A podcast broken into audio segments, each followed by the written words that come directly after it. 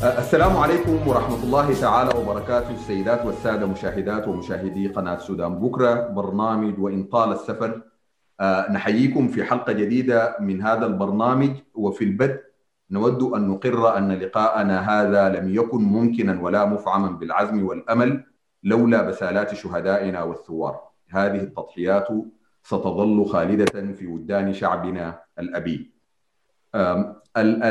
الحلقة دي يعني حتكون مختلفة لأنه الحضور فيها مختلفة. الحلقة يعني أولا هي عن تطورات الأوضاع في في في إثيوبيا الشقيقة وفي منطقة التجري بالتحديد الحرب الأهلية اللي بدأت هناك في بدايات شهر نوفمبر. وعشان كده الحضور فيها من يعني الحاضرين الأستاذ أبراهام زرعي من من وهو صحفي في صحفي ويعني مدافع عن حقوق الإنسان أريتري مقيم يعني في في الولايات المتحدة الأمريكية هو مهجر أو اكزايلد كويس لكن والأستاذة أيانتو أيانا اللي هي طالبة دراسات عليا في كاليفورنيا وهي ناشطة إثيوبية من الأورومو.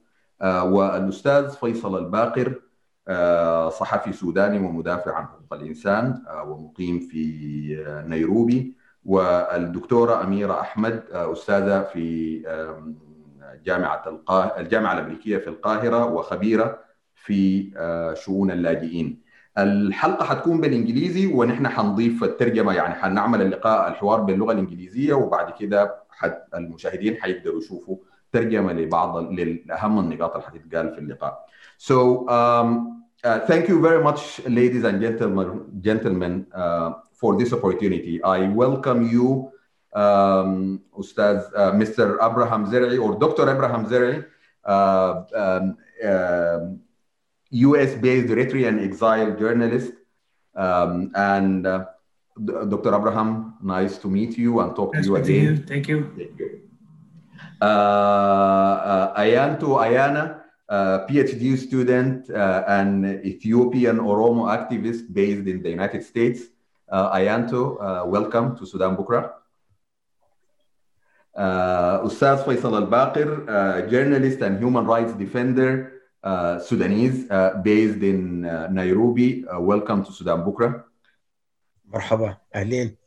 Uh, and Dr. Amira Ahmed, uh, a professor in the American University of Cairo, um, an expert in refugees. Dr. Amira, welcome to Sudan Bukra.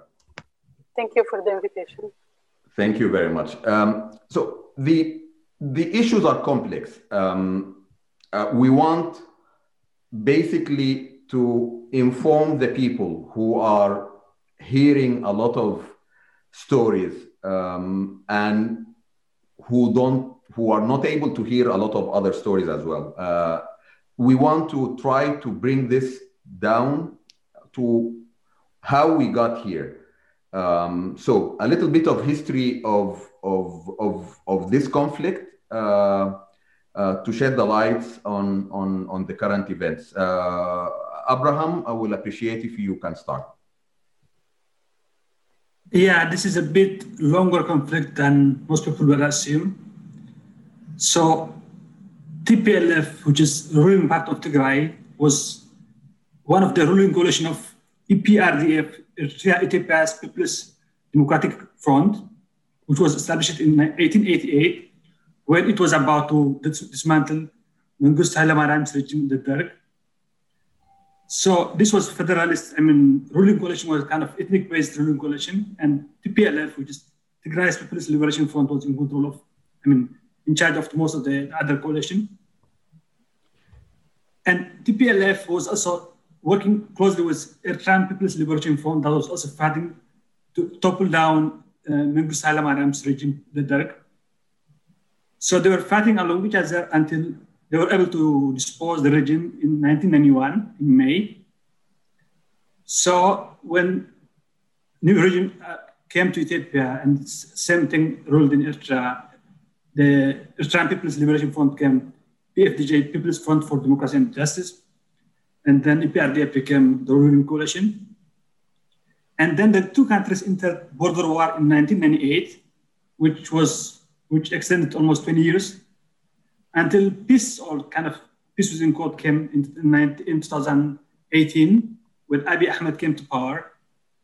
And after that, we had kind of not, not peace, not war kind of situation, but of course, eventually it came to this level now.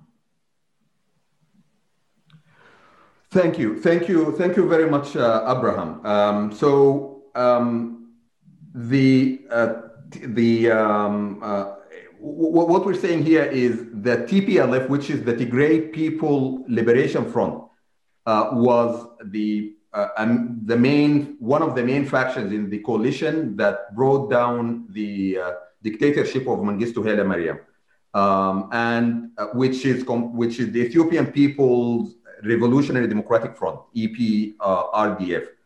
Um, so whenever you read about this and you hear about it, they say that the EPRDF RDF is composed of uh, it's a coalition of four fronts um, um or, four other factions. So one of them is the Tigray People uh, Liberation Front. Uh, can you tell us about the other um, uh, members of this coalition? You or uh, Ayantu or Faisal? Uh, yeah, who else is in that coalition? Abraham. Ayantu, maybe you can. You can Ayantu. Yeah. Um, so in 19, uh, you know, in 1991, when uh, this coalition party deposed um, Mengistu, there was very many um, liberation front fighters. Um, there was um, the Ogaden from Sidama, from uh, from Oromia, from different parts. But this coalition, uh, we have to understand that TP, the TPLF had a monopoly in putting together this coalition. So they put it together in a way that, that helps them uh, control power. So they had the um, Oromo Democratic, um, OPDO, um, Oromo Democratic Front. Uh, they had the um, the governing coalition for the Amhara region, and then they put together this big coalition uh, that they can control the southern southern Ethiopia. So um, I just want to clarify why there's only like a few in that in that coalition, um, and um, the TPLF did dominate that coalition. They um, arranged it in such a way that that the regions would not actually exercise any real autonomy. Okay, so that that's that's a very good uh, highlight here uh, for us. So if we want to approach how we got here, uh, uh, uh, uh can, is it safe to say that these coalitions or these fronts, these liberation fronts, are based totally on on on on um, on if if uh, ethnicities? Is is a, is the question of the uh, conflict mainly a conflict of ethnicities uh, or um, is, is it a political conflict that has some uh, um, uh, ethnicity background to it or uh, element to it?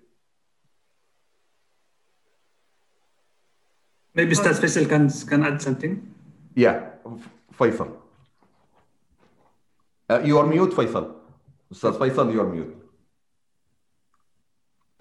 Uh, to me, I think uh, one of the most important things to look into this issue as a human rights uh, issue, uh, in the sense that uh, the lesson which you have learned from Ethiopia, that ethnical revolution or ethnical groups or ethnical conflicts may not lead to democracy. I'm sure when the Ethiopian people when they were fighting the previous regime of Mengistu Haile Mariam, they were uh, fighting under the slogan of bringing eh, democracy to Ethiopia. Which type of, of democracy, what are the people wants? Is it an ethnical uh, uh, federalism or not?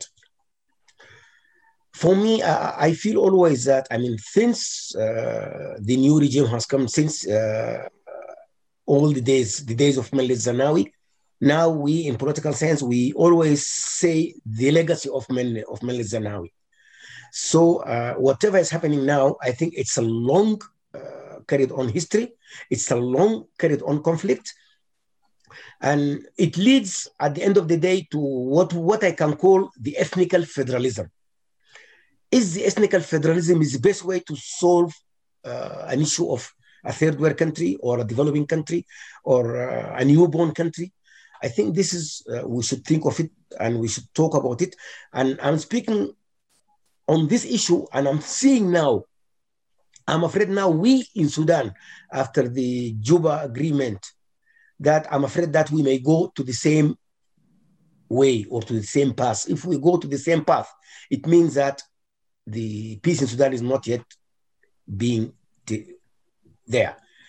Uh, so let us concentrate on Ethiopia, and I think one of this model of Ethiopia, which I'm, I'm sure the Ethiopian people, the Ethiopian people, they have the right to choose their democracy. They have the right to choose the way they want uh, to be.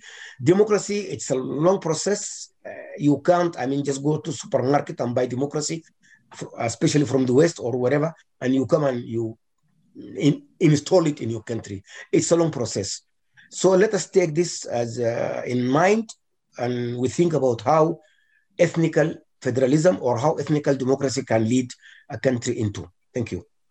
Thank, thank you, Faisal. Yes, yes, Ayantu, please. Okay. Um, so just to answer your question a little bit um, and add to what Mr. Faisal has said, um, you know, I think we really need to consider that Ethiopia has been as, at crisis before the introduction of multinational federalism in 1991. And that crisis began with how the state was created through this very violent conquest. Um, and then after the conquest of Menelik um, in the late 19th century, the people of that country who were previously sovereign entities never actually had a say in how they were to be governed.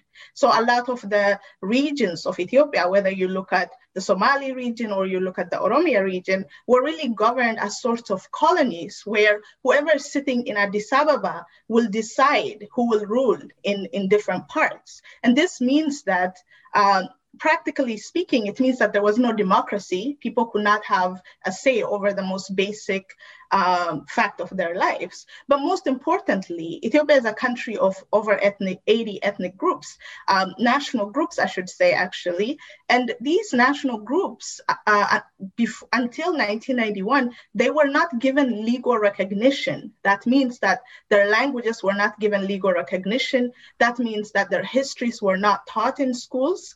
Um, so we so before that ethiopia was pursuing a kind of assimilate a violent forced assimilationist model which is why you had the Sidama Liberation Front fighting against it, the Oromo Liberation Front fighting against it, why, which is why Mengistu saw himself surrounded by dozens of liberation fighters. So it's almost like we have come full circle, circle again, right? Because now the discussion is does Ethiopia really need federalism, um, multinational federalism? And some people have even said the cause of all of Ethiopia's crisis is, is ethnic federalism, but Ethiopia has been at crisis. And I think there's unwillingness to really look at the root cause.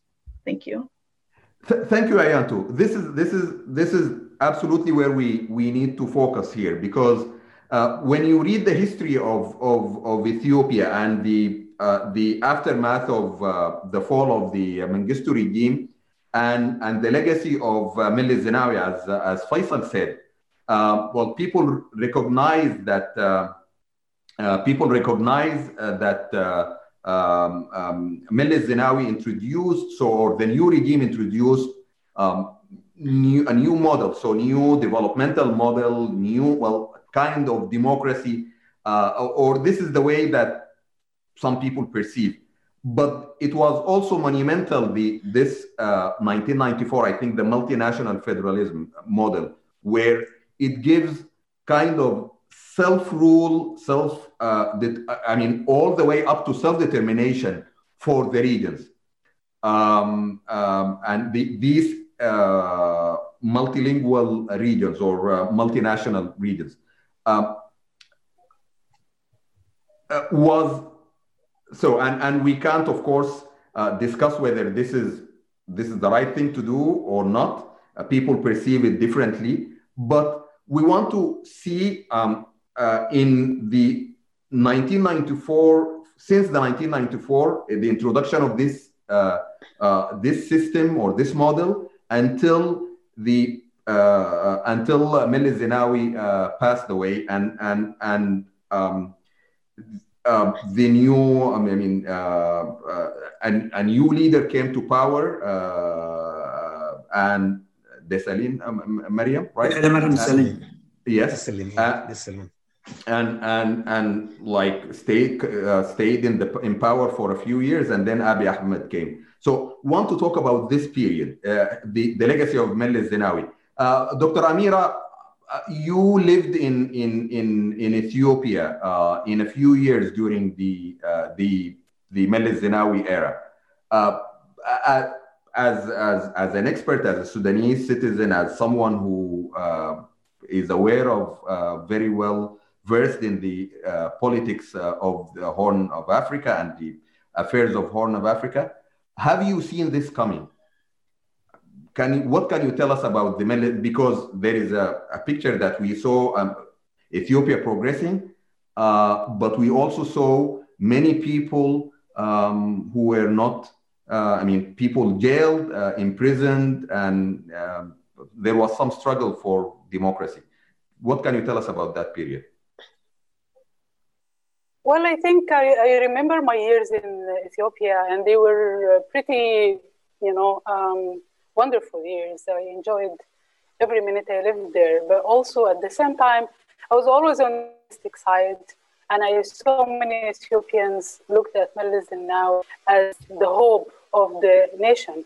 But of course, I w- I wouldn't be deceived as a scholar by this uh, rosy picture.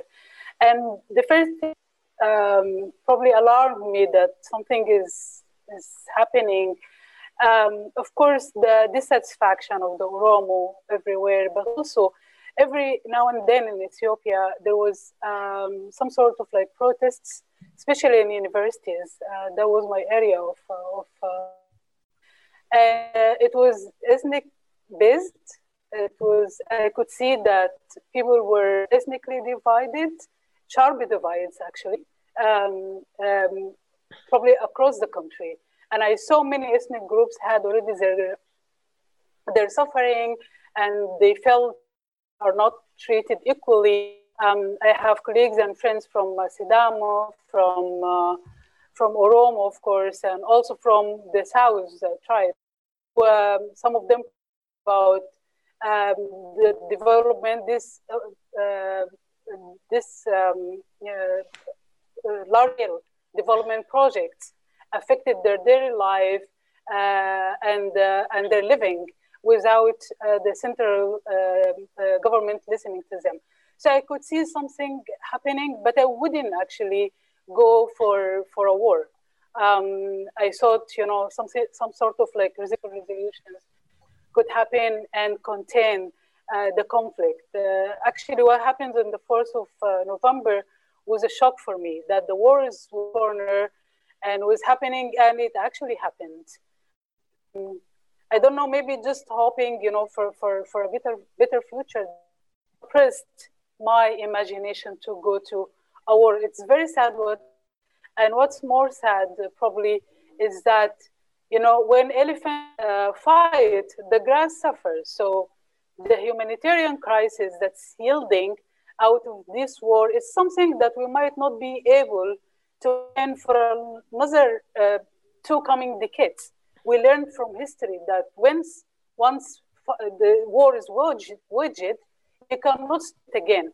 And even if you stop it, the humanitarian cost, including refugees, um, IDPs, um, migrants, of course, casualties, uh, this cannot be reversed. So, um, as someone lived there, I feel very sad about what's happening now. And as uh, the colleagues earlier uh, pointed that um, there is also concern that this might also be duplicated in Sudan after a fragile peace agreement that all the, um, the, the, the fractions. So we don't know what is, you know, the future how the future will unfold. Well, but of course, the regional uh, scenarios are not are not very promising. Okay, Th thank you, thank you, uh, Dr. Amira. Uh, Abraham, um, so uh, when Meles Zenawi, um, after the, the era of Meles Zenawi, uh, Meles Zenawi represented the Tigray, um, and the TPLF was effectively the ruling party. Um, uh, do you think it's first of all, is it proper to when analyzing this to to um, to to put any numbers or figures of the the uh, composition of the Ethiopian and Eritrean uh, because it is uh, I mean they are all interlinked uh, in in these conflicts uh, the to the ethnic composition of the the society so is it um, does it say anything that well uh, the Tigray actually are a minority? They are not the the majority of the Ethiopian people, or Oromo is. Uh, I mean, the Oromos are the Oromo is the largest uh, ethnic group in Ethiopia. Does it say anything in this conflict? Uh, partly it says not in terms, not necessarily in terms of ethnic group, but especially the case with Eritrea. Mm-hmm. But as I said previously, TPLF and EPLF, Eritrean Liberation Front, fought together. And the war was more of, you know, personal revenge against Meles and Isaias, or more of the leadership, apart from the, the people. Again, Tigray didn't have much base in Ethiopia, so they just need to externalize their, also their internal problems. And Meles needed some kind of some approval from outside that he's in control of the regime, he's in control of Ethiopia, he's also in control of Isaias Afwerki was supposed to be his kind of senior before. And so this might have transpired again. If you see it now, right now, the Eritrean government or the regime is siding with Abiy and, and fighting against TPLF leaders. It shows they have they have a rage against each other, and they don't want to acknowledge each other's existence, not necessarily because of the ethnic group, but because of their past history. Okay, all right. Um, so taking this forward, uh, Ayantu, um, I want to ask this uh, question and I'll be blunt about it. Uh, so for us who viewed or welcomed Abiy Ahmed's um, um, uh, succession to power and uh, the reforms that he introduced uh, in, in Ethiopia, um, one of the first things that usually accompanied in well the name Abiy Ahmed that he comes from the Oromo uh, ethnicity, the largest ethnicity, but the, um, uh, one of the ethnicities that was hugely marginalized uh, by the previous regimes uh, in, in Ethiopia. Uh, and so people uh, saw the reforms that he introduced in Ethiopia as well correcting something that was wrong uh, uh, but the maybe the the Tigray who who uh, who lost some power saw this as as a direct assault on on on their status. But it's again the picture is not so so simple, right? Because well, less than two years into his uh, uh, well um, uh, era, Abiy Ahmed turned down against some of the Oromos, his own uh, ethnicity. Again, we, we, we want to, to hear what you can say about this. We want to understand it more. Um, yes, I feel like this is a very good question. Thank you. Um, well, first, uh, yes, the Oromos were uh, systematically uh, oppressed during the EPRDF era, but the Oromo have been systematically oppressed since they were incorporated into the Ethiopian state and then prevented from actually participating fully in the state building project, right? Um, so there's that. So there's this long uh, history of marginalization that is part of the Ethiopian institution at every level. Um, when EPRDF came, um, in 1991, people thought that uh, indeed some of this was being addressed, and indeed some things were addressed, right? For the first time, it was only in 1992 that the Oromo uh, were able to start teaching in their own language, for instance. Same with other regions. Um, we're talking about, so today the Oromo population is, I think to put it on the lower end is, you know, we're talking about at least like 35 to 40 million people. Um, so like, this is like, there are countries, they can be like several countries big, which is part of, you know, the Ethiopian challenge. Um, however, uh, even though the EPRDF was a welcomed system, which, which allowed the Oromo and other historically marginalized groups some sort of autonomy, it wasn't a real autonomy because the, the TPLF right away in the early 1990s eliminated the genuine leaders of the Oromo, the Somali, and other groups, and they created um, these pseudo um, administ- you know, administrators of the region. So they were able to monopolize power. Um, and eventually that oppression became so much that people began to protest. Um, people have protested actually throughout the rule. However, this the, from 2014 till 2018, we saw the, this big Oromo movement. Um, and it was able to create those conditions that brought Abiy Ahmed to power. Now, Abiy Ahmed was not uh, elected in you know in an election, but he was elected within his EPRDF party. So when Abiy came to power, uh, the Oromo were expecting um, more systemic changes, right? Greater freedoms, uh, greater autonomy, uh, greater decentralization, so that people can have a say over their affairs at the local level where it really matters, and more importantly, the easing of this repressive state structure that operates at the local level, you know, massive torture, extrajudicial killings, these things that Oromos had and others had lived with. Um, but quick, almost quickly, the Abiy Ahmed, you know, era is, it, it looks very much like the EPRDF era. And indeed, uh, it's not a surprise since Abiy Ahmed was, came out of the EPRDF. So people just are calling this EPRDF 2.0. Um, and and uh, on top of that, now is the fear that whatever little autonomy people gained in 1991 with the multinational federal system is at risk. So there is there is an added anxiety with Abiy Ahmed in power.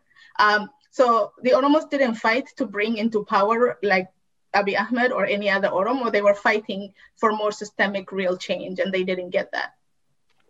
Okay, okay. Um, so thank you, thank you for this. Now, um, the build up to the events of uh, November. Um, uh, so um, the the official well or the the history or the what what, what you can hear in the news and uh, um, the, as an outsider is this conflict. So when when Abiy Ahmed came to power, uh, he dissolved the EPRDF. He established uh, the Prosperity Party. Uh, he that was supposed to uh, replace EPRDF and and like bring all the ethnicities and all the uh, political actors in Ethiopia under one umbrella, but not the EPRDF. Maybe just a, a, I don't know. Maybe maybe it was uh, only a facade uh, change, but but that was the intention. Uh, the um, uh, uh, the TPLF did not agree. So TPLF leadership did not agree to become a part of, of the Prosperity Party, and they continued um, governing the Tigray uh, region.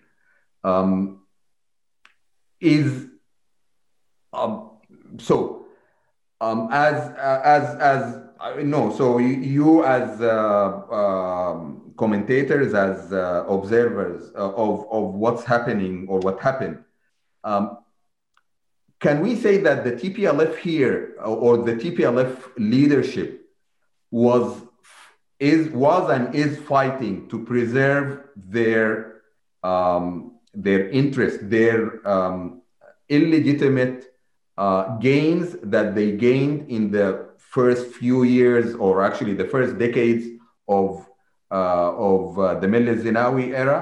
Um, we know that Abiy Ahmed presented this as fighting corruption, fighting uh, uh all um, the, the, powers, uh, power structures that um, uh, became uh, empowered to rule Ethiopia um, unjustly.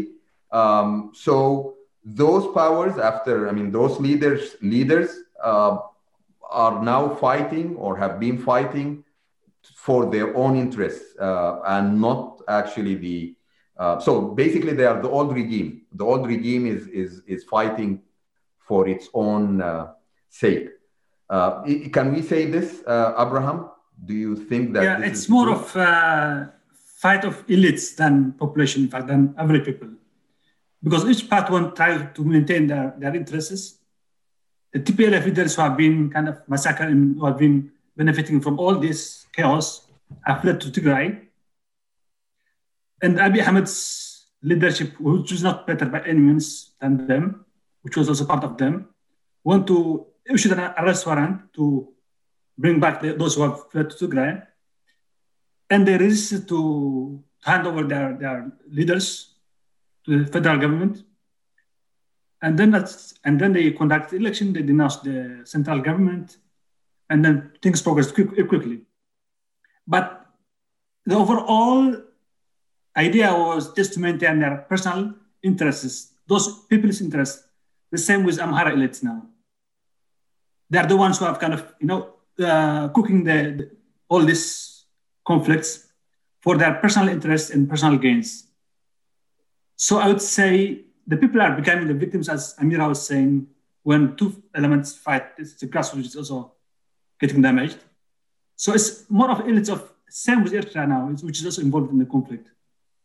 Okay. The only victim is the people and Sudan now. I mean, the Ethiopian people and the Sudanese people because they have to deal with lots of refugees. Okay, uh, this is very sad, but it is true. Uh, I want to talk to you, Faisal, now. Uh, Faisal, we've seen this before, so I want you to tell us about the uh, what the conflict in Ethiopia and Eritrea meant for the people in Sudan. And, and do you see this as a, uh, as a new cycle in the same? So are we like, have we learned nothing? Well, uh, for me, we in Sudan, I mean, we have we are always observers. It's not only that we are observers. In fact, we have seen by our own eyes for decades how when Ethiopia or Eritrea is in civil war or is in trouble, how the people are coming into Sudan. We have met uh, the Ethiopians in Sudan since we were young, and we have met uh, people coming from Eritrea, and especially young people coming from Eritrea up to today and tomorrow. So this is a reflection that, an indicator that there is nothing, there is something wrong in these countries. There is something wrong in these countries. Why? Otherwise, why why people are leaving the country? People kept on fleeing from Eritrea and Ethiopia for decades, which means whatever is happening there, there is something wrong. I do remember the days of uh, Mengistu Haile Mariam. People also are coming to Sudan. I do remember the drought years where people, I mean, they were in drought, so they have to come to Sudan. And I do remember, and I still remembering how people are coming on yearly basis from Ethiopia or from Eritrea to Sudan. This, uh, this is an indicator that there is something wrong there. What is wrong there? It reflects in Sudan. And to me, I, I always look into this issue. It's not, a, it's not an issue of the peoples, whether they're Tigrays or Romania or Amharinia or uh, people from Somali or region or Tigray or Tigray or no, no, no, it's not. It's an issue of the elites. Those who have money to rule our countries, those who have money to rule uh, our states, they fail to bring democracy into these communities. Uh, in fact, uh, Ethiopia, it's an exception because uh, it was never being colonized uh, in that sense. But if you look into Sudan, if you look into Uganda, if you look into Zimbabwe, if you look into Kenya, if you look into the neighboring countries, the elites with the money to get rid of the colonizers, they take over and they continue oppressing the people. So uh, also I can go still to learn from the Marxism theories and say it's a matter of uh, fighting between the oppressed and the oppressors, between the haves and the have-nots. Uh, the intellectuals from all groups, whether they are in the opposition or in the ruling uh, desks, they're, uh, let me say, they are rich enough, they are happy enough, while the masses, the real people of Ethiopia, Eritrea, Sudan, and neighboring countries, the real people are suffering and they are continuing suffering uh, because there is something wrong with this type of democracy which we are trying to impose on our uh, communities. And we always we say this is the right democracy that the people should take. I think uh, Ethiopian in Ethiopia, in Eritrea, in Sudan, the people before having this uh, European type of state, before having these territories, they were living together, and they were so happy for decades. But when this new colonization came, things have changed. And I think uh, whatever, I look into this issue from human rights point of view, and I can say that the people are really suffering and the elites are enjoying and are using this kind of conflicts to get their own benefits. How can we uh, deal with that? How can we uh, solve this issue? Uh, let us discuss on that. Thank you. Thank you. Thank you. Thank you, Sas Faisal. Uh, so uh, uh, while we're coming to an end to the first part of this interview, um, I want to ask about the the whatever we know about what's happening on the ground right now. So we're taping this episode on uh, the Saturday, the 28th of November. Um, there has been an, a complete shutdown of uh, communication network and internet and uh, to to and from the Tigray region. Um, do we know what's happening there? Uh, has anyone uh, has any does anyone have uh, uh, information about what's happening in the region um, with the conflict stories? Um, Ayantu, can do, do you know what's happening there in in the Tigray now, or what happened since the beginning of November? Um, so almost immediately, like you said, the internet and phone lines were down. Um, over a thousand uh, people who are um, for you know have citizenship elsewhere have been stuck there, um, and people who are abroad in the diaspora have not been able to get a hold of their families. Um, I've been thinking a lot about what that means to have your family stuck in in a in a, in a new war zone. Um, there's you know, for the last three weeks or so, we just have had either government propaganda or TPLF propaganda. And it's been very hard to get a real sense of what's actually going on on the ground. The one source of information has been the, the refugees who fled to Sudan. Journalists have gone to the uh, across the border and have been able to interview them, and their and, and their stories have made it into the international media um, and they're describing really horrible scenes uh, being shelled uh, being attacked with guns being attacked uh, with knives. So like really um, really horrible conditions. The government has also said that there was a big massacre in Maikadra um, and the government blames TPLF and TPLF blames uh, the government um, However, the victims describe horrible conditions, um, and those conditions likely are war crimes. Um, but for right now, because there has not been any independent rights or journalist groups, we have not been able to determine. So it's been very interesting to see the way this war has been prosecuted in an almost information blackout from the from from Tigray. Maybe Which, um, Abraham wants to add more. Yeah, Abraham, you want to add anything? Yes just one more information apart from what Ayant was saying. So far, at least more than 43,000 people have fled to, to Sudan. Tigrans and Amira might also add some about this crisis. And TPLF have uh, um, bombed Asmara Elshan capital twice. First November 14 and then yesterday, October and November uh, 27.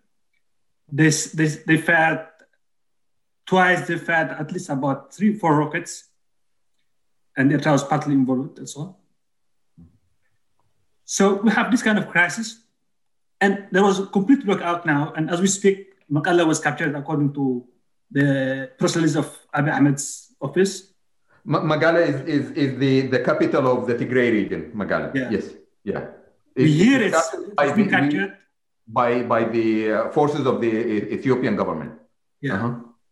But what would unleash that kind of capture would just see together. I mean, this is kind of the beginning of, you know, a very long, protracted war or civil conflict in the region. So it's not something to celebrate. Rather, it's something that you should worry about. Okay, uh, uh, thank you, Dr. Abraham. Um, so uh, let, let us stop here um, and end this part one of the interview. Uh, we will continue part two with you, Dr. Amira. We will ask you about the refugees, uh, the 43,000 or more uh, refugees who crossed uh, the borders to Sudan. Uh, but thank you very much, uh, Dr. Abraham Zere, Ayantu, Ayana, Dr.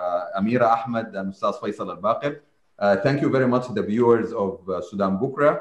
Um, this ends the first part of this interview. Um, we will air the second part uh, tomorrow. You can watch the uh, uh, the exact timing, uh, the uh, uh, text. Um, I mean, under the the screen. Thank you very much, and uh, and see you in the second part. Thank you.